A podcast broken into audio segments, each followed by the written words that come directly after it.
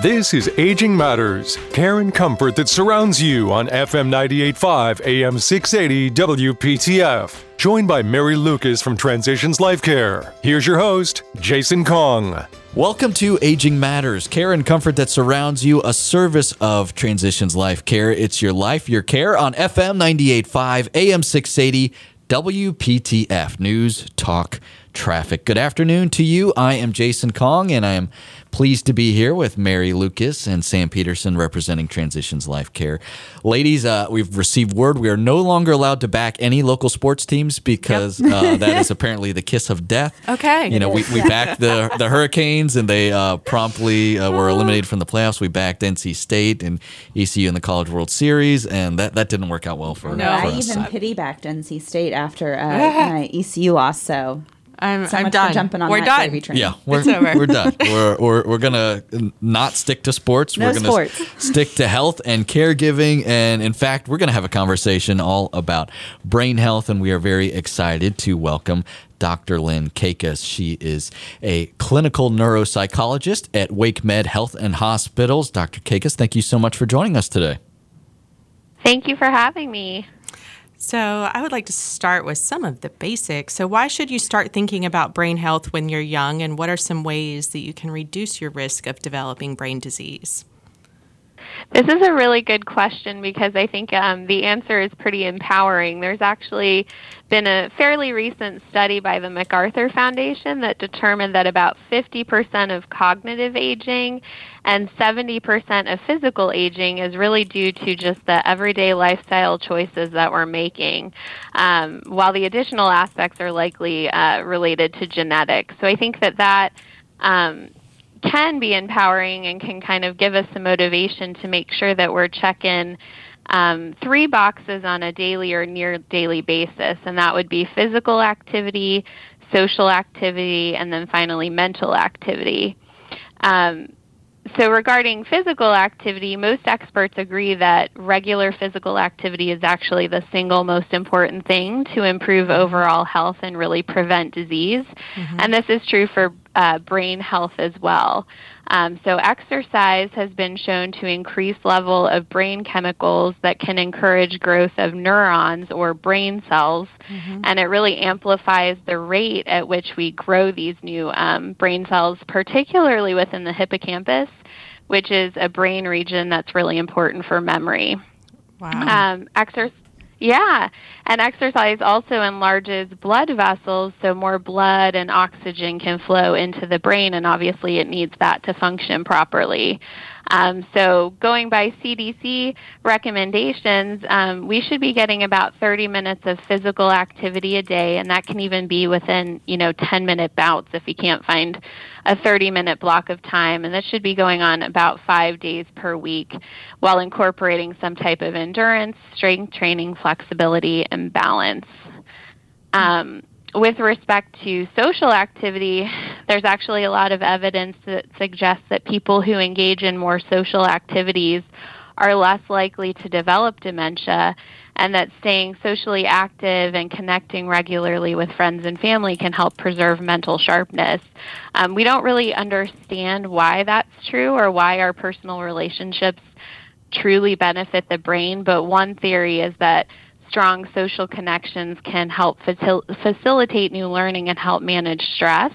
And we know that stress can have an adverse effect on um, our aging process, mm-hmm. and and yes, we can all attest to that.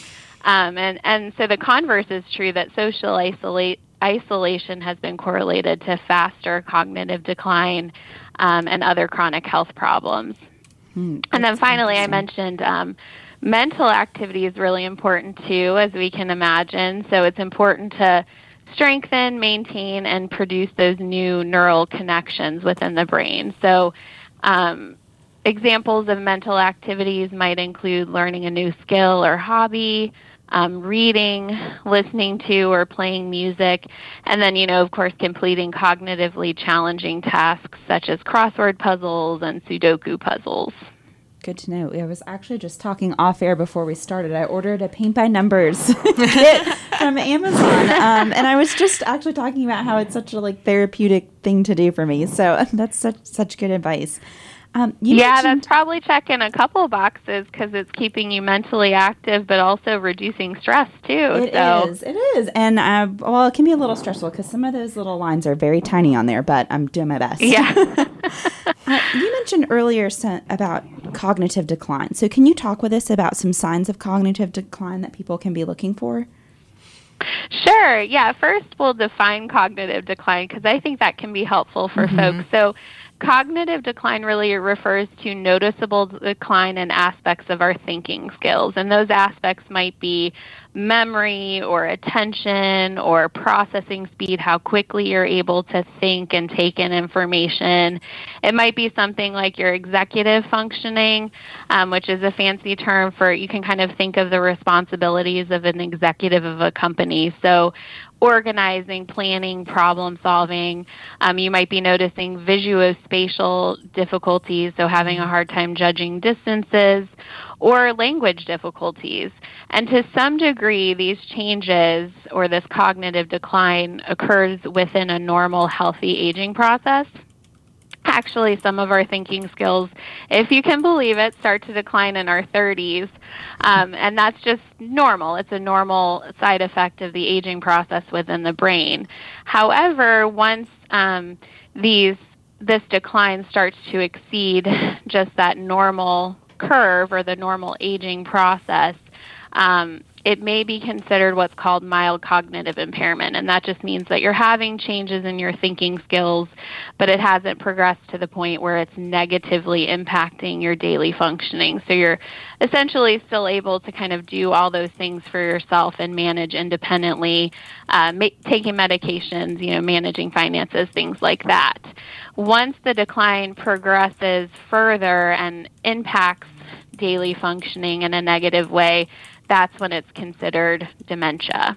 And so I think it's kind of important to know those terms because then we can talk about what's normal versus what are some signs of, of adverse or abnormal mm-hmm. cognitive decline. So as we get older, it's perfectly normal to start to to note some, you know, brief memory lapses, um, but within the realm of normal, you should kind of acknowledge that it's happening or mm-hmm. or recall that it's happening or recognize that you're having some forgetfulness. You may have to you know pause to remember directions but you can generally get to where you need to go.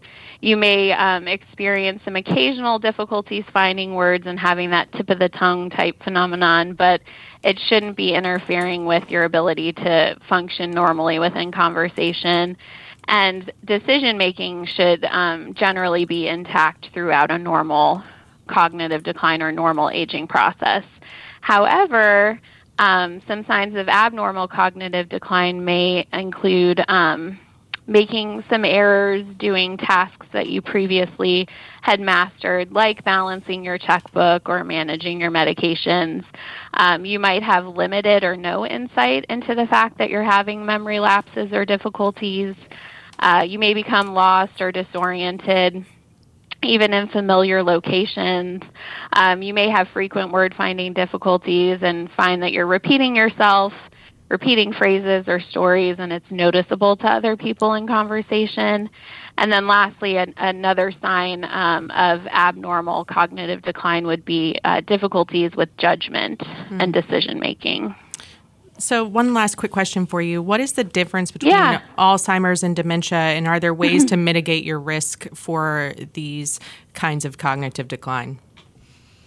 Yeah, so dementia, which is also called major neurocognitive disorder, is really defined as significant cognitive decline above and beyond just the normal aging process alone, and it comes with notable functional impairment. Um, so your cognitively things have progressed to the point where it's making it hard for you to kind of manage your day to day tasks. Dementia is just an umbrella term. There are a lot of different types or a lot of different causes for dementia, and Alzheimer's disease um, is the most common type of dementia. Uh, statistics suggest that it comprises about 50 to 75 percent of dementia cases and it's characterized by the development of amyloid plaques and neurofibrillary tangles within the brain. Um, we know that age is actually the strongest risk risk factor for Alzheimer's disease. Um, so, you know, obviously there's nothing you can do about that. Um, but taking care of your health, as we mentioned before, by, um, you know, eating a healthy diet, getting exercise, um, making sure that you're sleeping adequately, and then checking the box of social activity and engagement and um, mental activity is going to be important for mitigating that risk. Those are some great suggestions. We thank you, Dr. Lynn Kakis, clinical neuropsychologist at WakeMed Health and Hospitals. Thank you so much for your time today. Thank you. It was a pleasure.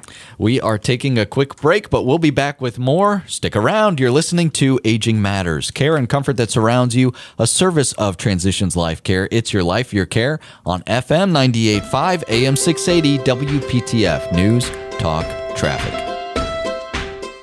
This is Aging Matters, care and comfort that surrounds you on FM 98.5 AM 680 WPTF with your hosts, Mary Lucas and Jason Kong.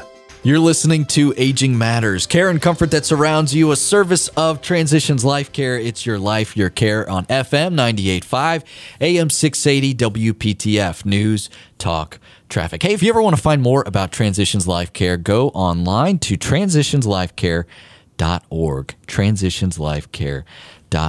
I am Jason Kong here with Mary Lucas and Sam Peterson, and we are continuing on the subject of brain health, but now we're going to look at it from the lens of nutrition and how that is also related to healthy brain aging. And we are very pleased to welcome Marcia Kenner. Marcia is a registered dietitian at WakeMed Health and Hospitals. She works in cardiac rehab and inpatient nutrition. Marcia, thank you so much for joining us today. Oh, great. I'm so glad to be here to talk about this. We're glad to have you too. Um, I know there's so much information out there about nutrition, and there's a lot of buzzwords going around. Um, so I'm really excited to kind of get some some good facts from a, a registered dietitian. So, being that it's Brain Month, as Jason mentioned, we wanted to talk about um, some nutrition that benefits your brain. So, in your opinion, what are the top five brain foods for healthy brain aging? Um, well, how about if I gave you 10 top ones? Hey, we'll take it. I like options. All right. Um, so there's actually, um, and 10, 10 is the perfect number um, in this case, there is a um, a plan called the Mind Diet. Hmm. Um, it's a, it's a um, it, the acronym stands for Mediterranean Dash Intervention for neurodegenerative delay. I know that's a lot. That's why they call it the Mind Diet. Um, and it is it's a, a mashup of the Mediterranean diet, which a lot of people have heard about, and it is one of the buzz diets right now. Yes. Um, definitely. Um, and the DASH diet, which is dietary approaches to stop hypertension. Hmm. Um, and both of those are really considered heart healthy diets. Uh, and I tell people all the time what is good for the heart is good for the brain. Hmm. And and people perk up when I tell them, you know, you eat a heart healthy diet and it can help your brain you know, because they're all, and I do cardiac rehab, and they're all like, well, they can stent my heart, but they mm-hmm. can't do anything for my brain. Mm-hmm. So they they sit up and listen. But so the Mind Diet actually has ten um, food groups that are considered um, very healthy groups for the brain um, leafy green vegetables. Um, so, you know, lettuces, salads, um, greens. Here in the South, that's fairly easy for those of us who um, eat, you know, um, greens a lot, spinach. And the, um, number two is other vegetables. So, really, any vegetables are good for your brain. Nuts, berries, beans, so kidney beans, pinto beans, lentils, lima beans, um, anything in that um, family. Whole grains, seafood, poultry, olive oil, and wine. Ah, I like oh. that last Wait, item on the list. What did you say? we did. We we missed that. What was the last one again? um, wine. Okay, now, good. I will say that there's some controversy about that, um, but um, we can. But it is um, part of the mind diet. Wonderful. Love it. Yeah. That's something I can get down with. Yeah. So, good fat or bad fat, what is the difference and does it play a factor in brain health? Um, absolutely, and that goes right back to our list. um, with olive oil. Um, so, um, and then I, actually, the Mind Diet has five foods that are unhealthy for the Oh. brain, um, and um, one of those is the butter and stick margarine. So, um, what we're looking definitely, um, if the majority of the oil uh, that someone uses for cooking and for you know maybe even drizzling over vegetables or roasting uh, vegetables, if that is olive oil, that is good for the brain. Um, and if they use more butter or stick margarine, that is um, not as good for the brain. So the healthy fats are going to be um, definitely olive oil, but um, more so oils than something that is solid at room temperature. Well, I'm curious for my own personal knowledge. Would that include like an avocado oil? Because I know that's really like the hot item on the market right now, and I use it myself. So would that be kind of equal yes, to olive oil? avocado, yeah, avocados, olives, nuts and seeds, um, peanuts, um, all of those are heart healthy fat choices. So you know that the uh, fat nuts are, are kind of high in fat, so they're on that healthy brain um, list as well. Um, but so um, those are heart healthy. But when you're talking about the oil itself, um, olive oil is your best option. Okay, good to know. Yeah. So you mentioned, you know, we talked briefly about how stick butter and margarine are kind of on that list of of some red flag foods for brain health. Can you talk about some of those other items on that list? Um, yeah, absolutely. So, um, red meats, and that's going to include beef, pork, lamb, um, and then cheeses, uh, pastries, and sweets, and um, fried fast foods. Oh, so that ruled out my charcuterie board. Mm, darn. We were starting. We were on a good note with wine, and then we switched to no charcuterie. And Yeah. yeah. so you'll have to do you'll have to do some nuts and berries Oh, that's uh, fine. with your wine. okay, that's good. You can do that. So, how much of an impact can diet have on avoiding and reversing cognitive decline and other brain issues? Right. So the initial study um, that they did on the Mind diet, um, and it was it was it wasn't um, a controlled clinical trial, which is kind of the gold standard for studies. It looked at um, what people ate and put it into categories of low, medium, or high um, adherence to these healthy foods versus these unhealthy foods.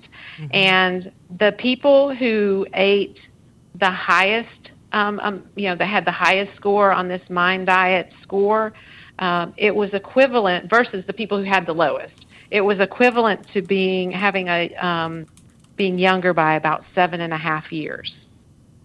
Wow. Wow, that is a huge impact. Something we should all think about now. Definitely.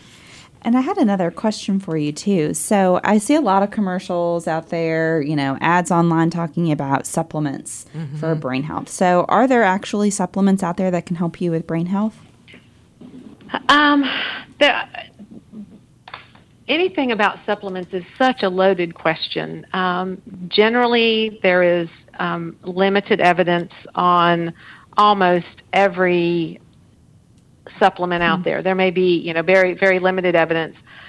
The the trouble, what troubles me most about supplements is because they are not regulated um, by the FDA there many of them are contaminated with um, components that they don't list on the on the label. Um, I read an article um, regarding um, supplements for brain health, and several of them, when they were studied, when you know the chemical makeup of them was studied, um, they were they had very high doses of actual medications Oh, that are not approved in the U.S. oh wow. Uh, and so it's just it's it's like the Wild West, and it's just scary. Um, so I really recommend, and you know, things that are um, antioxidant or or um, you know that decrease inflammation. So anything from a plant, herbs, spices, all of the different colors in fruits and vegetables, um, whole grains, um, the fiber that's in the beans and the whole grains and the nuts, all of those things um, that are on this top 10 list help to decrease the inflammation in the body, which is what some of those um, supplements might report, you know, might say that they're doing, but doing it with food is always safer. Mm-hmm. Marcia, is there one big misconception out there related to nutrition and brain health, or, or maybe uh, I, I, don't know, it's something that we, we might think uh, or is colloquially been passed down that we think is uh, okay, this isn't so bad for us, but maybe we, we really need to pay attention to? Um, I'm not sure about that. Um, if, if, if you brought me one, I could I could tell you. um, uh, there, I think probably a lot of the you know people want that that easy magic bullet, that pill. Um, you know those the supplements, um, mm-hmm. um, and there are ton, you know there are ads for them. I see them all yes. the time on TV, and um, it's just they generally um, have not been proven to mm-hmm. be helpful. And you know they say clinical studies that they've been proven, but the you know the information that I read um, says that it's generally not strong evidence. Gotcha, gotcha. Well, that's good to know. And Marsha, we're just about out of time here. I do want to thank you so much for joining us today. She is Marsha Kenner, registered dietitian at WakeMed Health and Hospital. She works in cardiac rehab and inpatient nutrition. Marsha, we really appreciate your time and expertise today. No problem. I enjoyed it, and um, thank you for um, considering nutrition as part of uh, this uh, show. It's sometimes um, not not thought of, and it is it can be very helpful as as I've shown um, with this mind diet.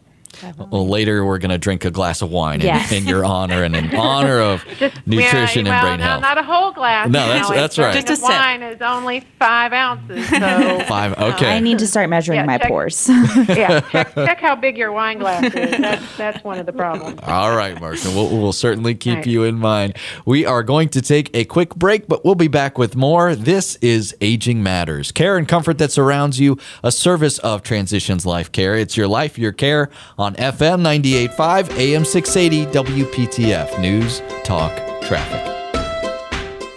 This is Aging Matters, care and comfort that surrounds you on FM 98.5 AM 680 WPTF. 60 minutes devoted to giving you all the information you need when caring for a loved one. With Mary Lucas and Jason Kong. If you have questions for the show, you can email agingmatters at transitionslifecare.org. You're listening to Aging Matters, care and comfort that surrounds you, a service of Transitions Life Care. It's your life, your care on FM 98.5, AM 680, WPTF News, Talk, traffic. Jason Kong here with Mary Lucas and Sam Peterson, and we're now going to shift our focus to falls. And we know that uh, that can always be a, a, very scary situation, and as uh, aging occurs, that's something that we definitely want to have on our radar. And we are pleased to welcome Ann Pierce. Ann is a physical therapist at WakeMed Health and Hospitals in the outpatient clinics. Ann, thank you so much for joining us today.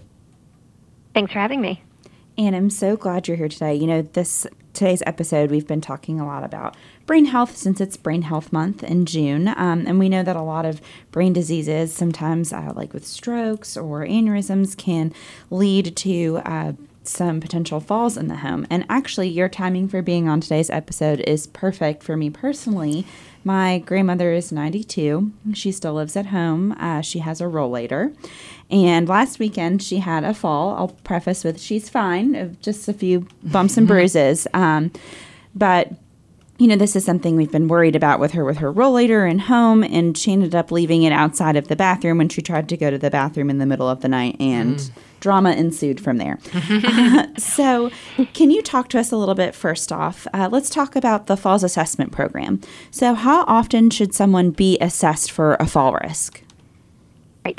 Um, I think at least once a year it would be good to go through a formal risk assessment, and that can be done with someone's primary care provider, um, or they're often offered throughout the community in September, which is Falls Prevention Awareness Month. So you can find fall risk screenings at um, local hospitals. WakeMed has one. Um, the other hospitals will as well, as well as senior centers and some gyms even offer them.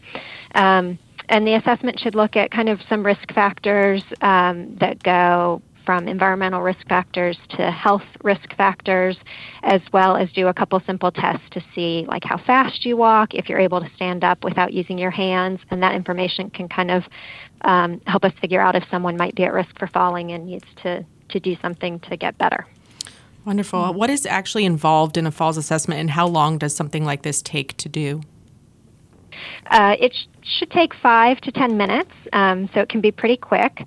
Um, and we like to look at the a variety of risk factors that contribute to people falling. Mm-hmm. So the first category might be environmental risk factors. Um, like your grandmother, mm-hmm. you know, ran into in the bathroom. And so things that we consider with this is if there's throw rugs around the house, um, if there's clutter in paths where you most yes. often walk that you're stepping, having to step around, um, if you don't have good lighting on, um, if you have to reach to the high or low shelves very often to get your shoes or to get your favorite coffee mug, it might be easy to just move those things between shoulder and knee height, and then that lowers your risk of falling.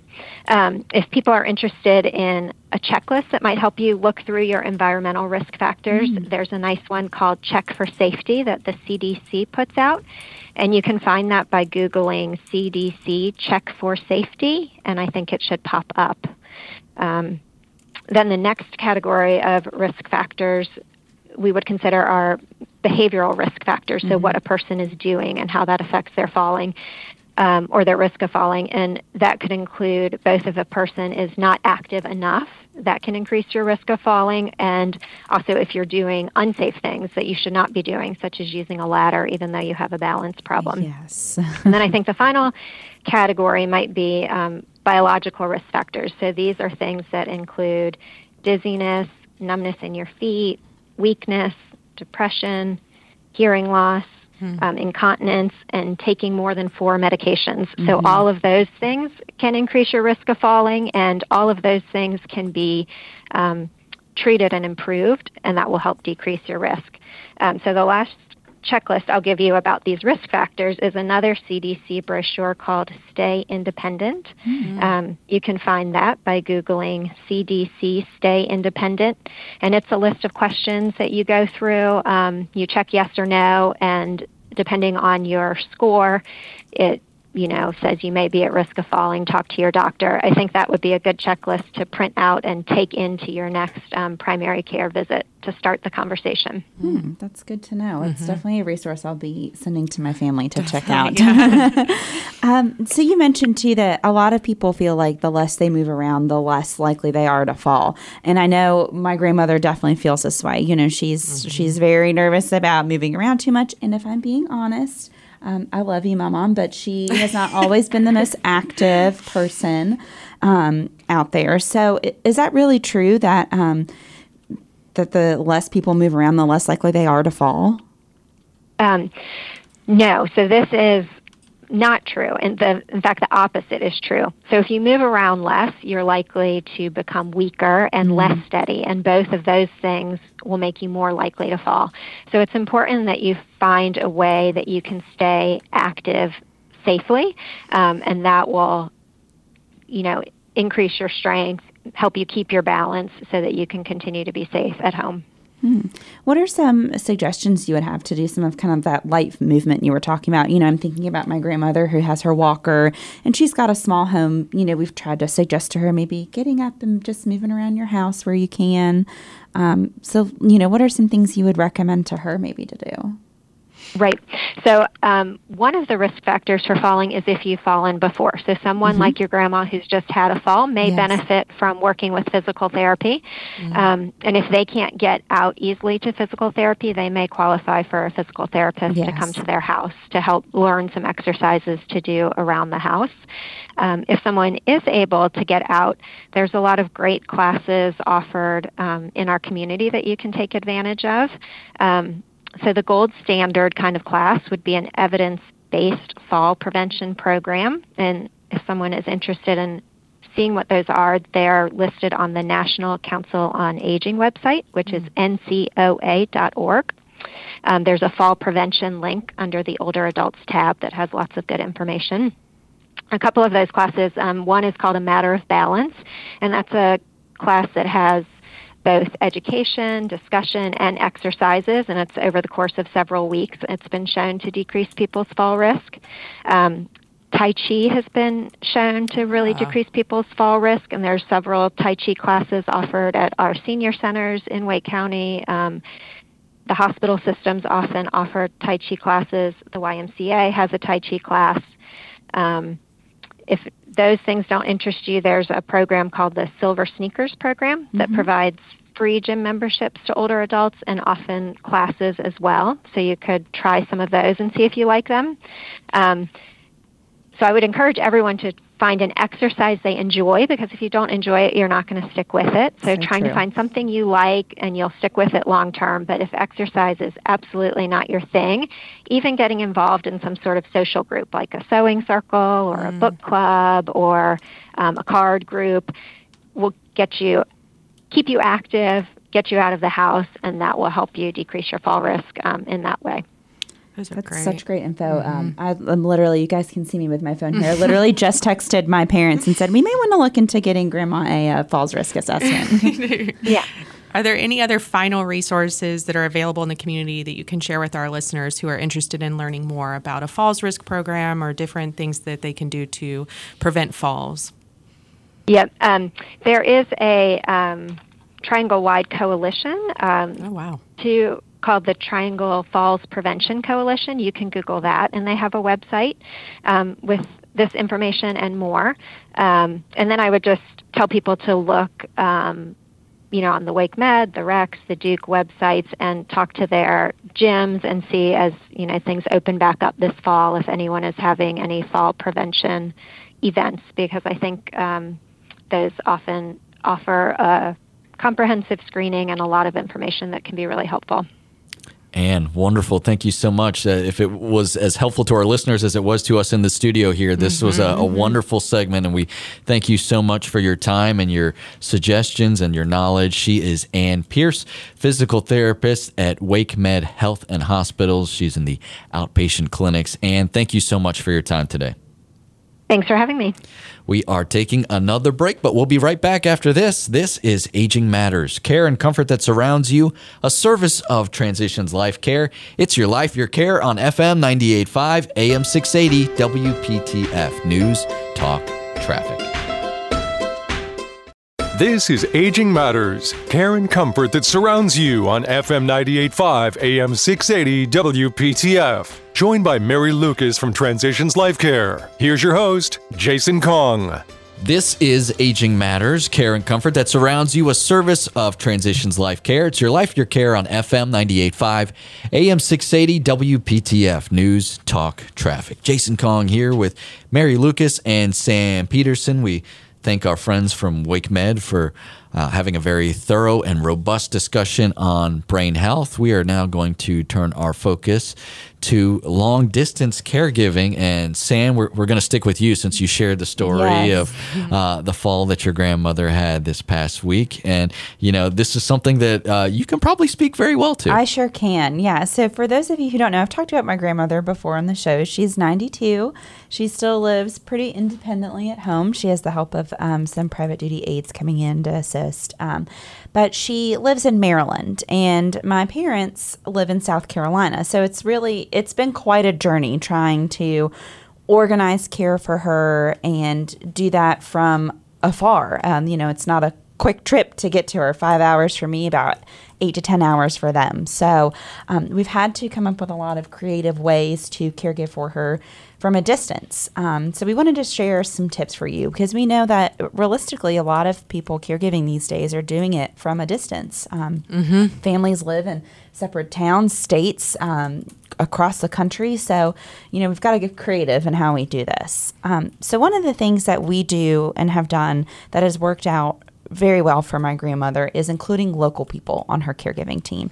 Um, we're really grateful that it, where she lives is a very small, small town. And she is kind of the matriarch of the town, so everybody knows her. Um, she's got a very strong ch- church community, which we've talked about in a previous episode. Um, we've done things like outreach to her church to see if anyone knows of caregivers. Um, when we had a situation where her caregiver um, is pursuing a full time job at another um, facility. So uh, we had to kind of switch gears there and search for someone.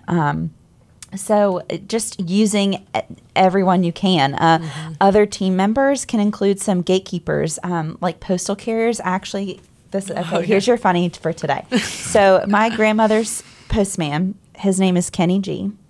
The- Kenny. Kenny, The man, Kenny G, really um, keeping himself busy these days. He does. I, you know, we're not sure if that's a nickname or his real name because there's a lot of nicknames in town, but he has actually been so instrumental in helping out my grandmother. He's done a lot to help her with technology. Um, She's been a real, um, on a real The Crown kick on Netflix, and he has been so wonderful coming in to help her set it up. Um, she Wow. managed to get Chinese subtitles on it somehow. So he's done a lot, but he's been great at communicating with our family too. You know, he's there almost every day, so he's checking in on her.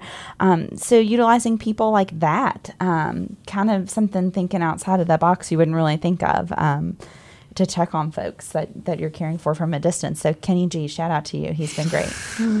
That's really interesting. And you know, I think this has been a this is a timely topic with COVID and and people have been trying to do this from afar for a while and we're coming out of this and so being able to continually reassess and monitor situations and make sure that your loved ones are safe and and taken care of even post COVID has been really important and it's crucial to watch for the changes and Yes. and looking for new needs and abilities and um, and uh, enlisting in a local caregiving team, having a home care per, uh, organization come in, or um, looking for red flags. You know, you could even have a system set up where they're weighing themselves and you're checking for weight loss or weight gain, or if you know that bills are piling up and you're seeing it because you're managing finances online, that's something that might be a red flag, or um, or if there's decreased personal care that you can notice, even in Zoom calls, you know, you see that your mom or dad or grandparents aren't washing their hair as much, or you know, you can kind of start to notice things that even in Zoom calls or virtually where there's mail piling up around or things look cluttered, and um, it's it's really important to monitor these things. Yeah, just checking in and making sure that things are still the same. And you know, th- uh, these are some great tips because. Uh, some of us may be in a long distance uh, caregiving situation when we hadn't planned on. You know, maybe your parents were planning to move here to the Triangle. Maybe like they were five years from retirement, and they said, "Hey, you know, in five years we'll we'll move to Raleigh." Well, uh, good luck pulling that off these days Yeah. in this market. So, um, you know, things can change pretty fast. So you, you do have to be aware of what these resources are available to you. And uh, man, I love the story about Kenny G. Kenny because G. You, you wouldn't think uh, that the the postman could play such a vital role like that, but kudos to him for going above and beyond. He does. and He's uh, you know, my mailman is great, but I can't imagine him coming in and helping me set up helping Netflix. you set your Netflix Yeah. settings. I know.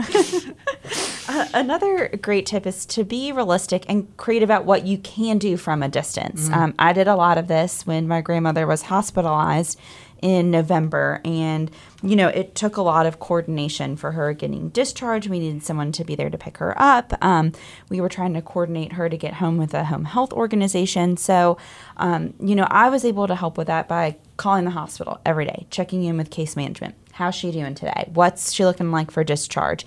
You know, here are organizations we'd like to use for her home health. Here's what she needs.